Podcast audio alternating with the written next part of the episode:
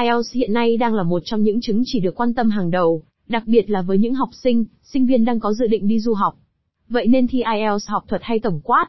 Hình thức nào sẽ phù hợp với bạn hơn? Trong bài viết dưới đây, hãy cùng Anh ngữ du học ETEST tìm hiểu ngay thông tin liên quan đến vấn đề này. Trên đây là một số thông tin để trả lời cho câu hỏi nên thi IELTS học thuật hay tổng quát.